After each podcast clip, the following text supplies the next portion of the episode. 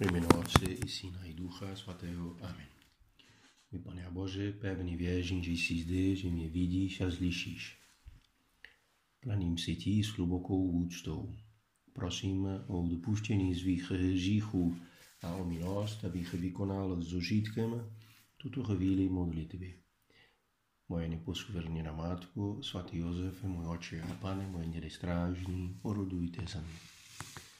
Evangelium které dnes církev nám dává k rozjímání, je zvěstování páně. V našem osobním rozhovoru s pánem, s Kristem, přál bych si, a, aby to vedlo k předsevcetí, předsevcetí o snahu vytvořit v sobě prostředí k naslouhání Božímu hlasu naslouchat hlasu toho, který nikdy nepřestává člověku posílat svá vnuknutí. Posílá mu je proto, aby náš ubohý lidský život měl pořádný smysl. Smysl, který ospravedlňuje dlouhý a nevždycky příjemný zápas, no, boj. Za prvé, podotknout, že osobní komunikace s Bohem Ježíše Krista je možná. Bohužel není málo těch, kteří o tom hluboce pochybují, anebo snad neformálně, ale se svým jednáním. Například říkají někteří, že není přijatelná možnost pro rozumného člověka 21. století. Že Bůh mi posílá pořád svá vnuknutí, tak to je nějaký šamanismus, nebo co to je. Já můžu, když tak, já slyším sebe a nikoli Boha. Omyl. Ve skutečnosti Bůh, Otec, nabízí každému člověku své přátelství v osobě Ježíše Krista, který se stává pro nás malým člověkem, malým dítětem. Problémy v komunikaci s Bohem jsou podobné jako v komunikaci mezi lidmi. Je nutné brát druhého vážně. S Bohem vždycky je jistota jeho otcovské věrnosti. Komunikační problémy pochází vždycky ze strany člověka. Komunikaci dvou. To je Bůh a mě. Člověk, který není vždycky pevně odhodlan Boha důvěřovat v konkrétních okolnostech, a se jemu přizpůsobit. Protože někdy fakt je to těžký. Chci nastavit rámec těchto úvah na dvě poslání, která od Boha dostal archanděl Gabriel. Boží poslanec, vysokého postavení a velmi mocný měl zvěstovat boží plán o dvou nových lidských životech. Jak to už jste odhadli, no, myslím na Jana Kštítele a na našeho pána Ježíše Krista.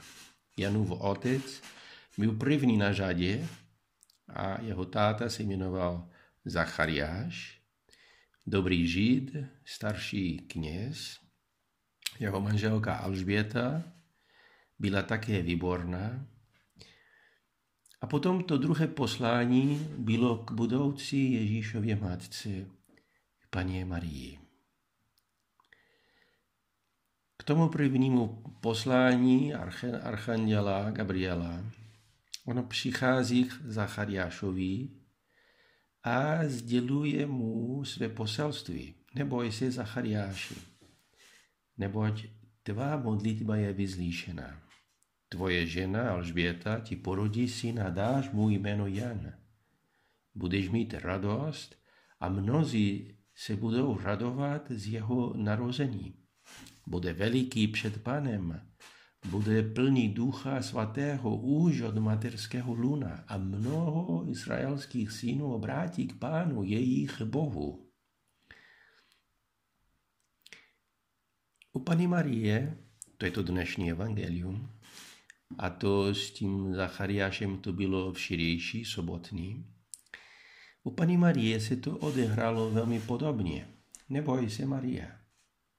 Neboť jsi nalezla milost u Boha. Počneš a porodíš syna, dáš mu jméno Ježíš. Bude veliký a bude nazván synem nejvyššího. Pán Bůh mu dá trůn jeho předka Davida. Bude královat nad Jakubovým rodem na věky a jeho království nebude mít konce. Oba zdanlivě také odpověděli podobně. Zachariáš řekl archandělovi, podle čeho to poznám? Vždyť já jsem stářec a také moje žena je v pokročilém věku. A zase Maria, jak se to stane? Vždyť muže nepoznávám. Ale ve skutečnosti mezi nimi je zde velký rozdíl.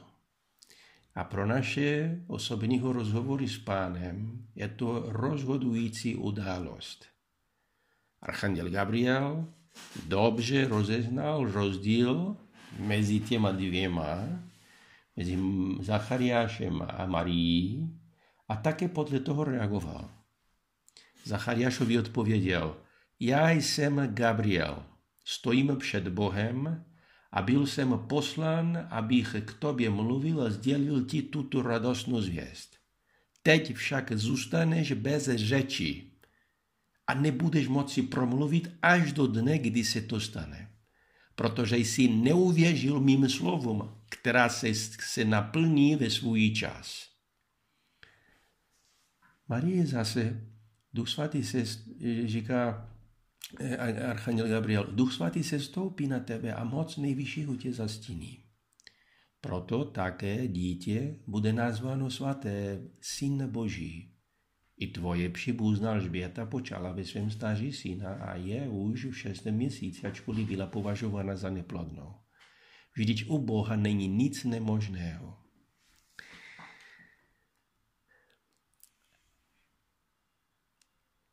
Pana Maria komunikuje s Bohem nadále, na rozdíl od toho Zachariáše, protože ona důvěřovala. Pana Maria, Maria, naše matka, matka Boží, naše matka, je příklad člověka víry.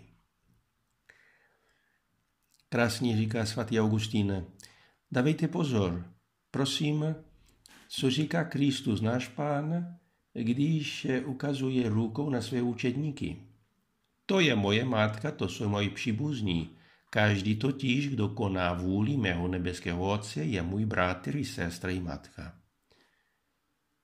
Což Pana Maria nekonala Otcovu vůli, vždyť vírou přijala svůj úkol, vírou počala, byla vyvolená, aby se z ní pro nás narodila na svět spása, a Kristus ji stvořil dřív, nebyl stvořen v ní.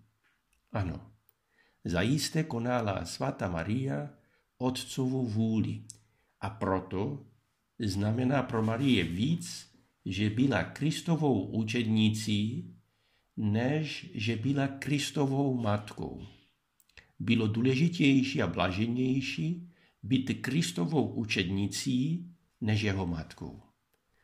A proto byla Maria blahoslavená, že nosila ve svém lůně svého místra ještě dříve, než ho porodila. Ona má důvěru v Boha. Ona uměla v sobě vytvořit prostředí k naslouchání Božímu hlasu. Brala Boha vážně a podle toho zařídila celý svůj život. Kardinál Ratzinger, dříve než byl papež Benedikt XVI, v knize Uvod do křesťanství cituje Pascala. A velmi zajímavý. Říká, eh, Pascal, ten, on si, on uvažuje o dialog, dialogu dvou Eh, jednoho člověka, který jako chce mít víru, chce reagovat dobře, ale má k tomu těžkosti. To může být nám užitečný. A Pascal teda. Neexistuje žádný prostředek, jako vyjasnit temnotu a odstranit nejistotu víry. On teda vymyslí toho, který chce postupovat s důvěrou vůči Bohu a odpovídá eh, krásnou teologii.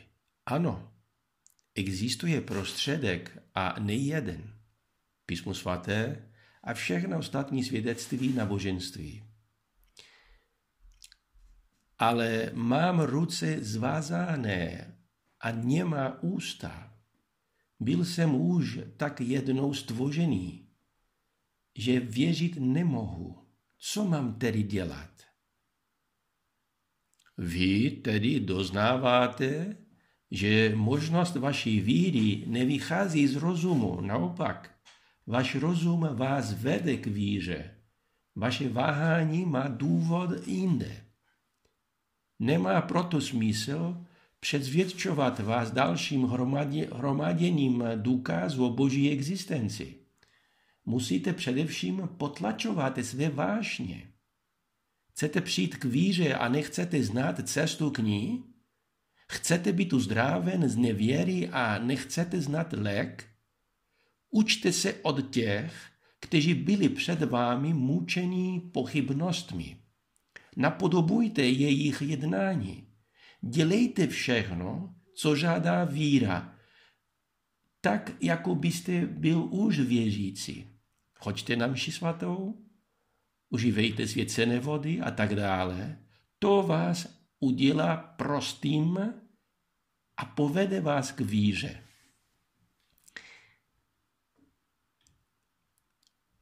Konec citatu Pascala. Pojď, pojďme do Betlema. Pojďme do Betlema. To, to je už to očekávání těchto dní. Komunikujme s věčným Otcem, který má pro mě pro mě, pro mě velmi konkrétní a výborný plán. Pojďme do Betlema. Tato slova nás zvou, abychom se vydali na cestu. Abychom sami slyšeli andělův hlas, který znovu a znovu hlásá radost, jež pochází od Boha a proto je stále současná.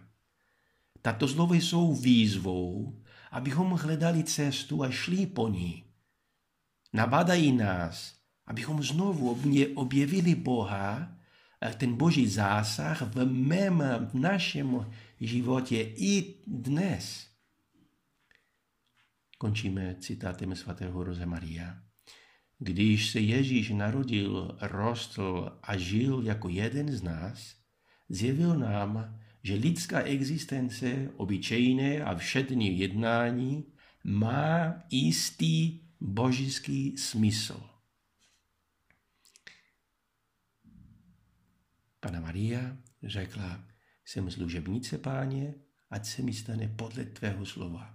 A anděl od ní odešel. Děkuji ti, můj Bože, za dobré předsevci, naklonosti a vnuknutí které jsi mi udělil v tomto rozjímání. Prosím tě o pomoc, abych v skutek. Moje neposkuverní na matku, svatý Josef, moče a pane, moje děli strážní, urodujte za mě.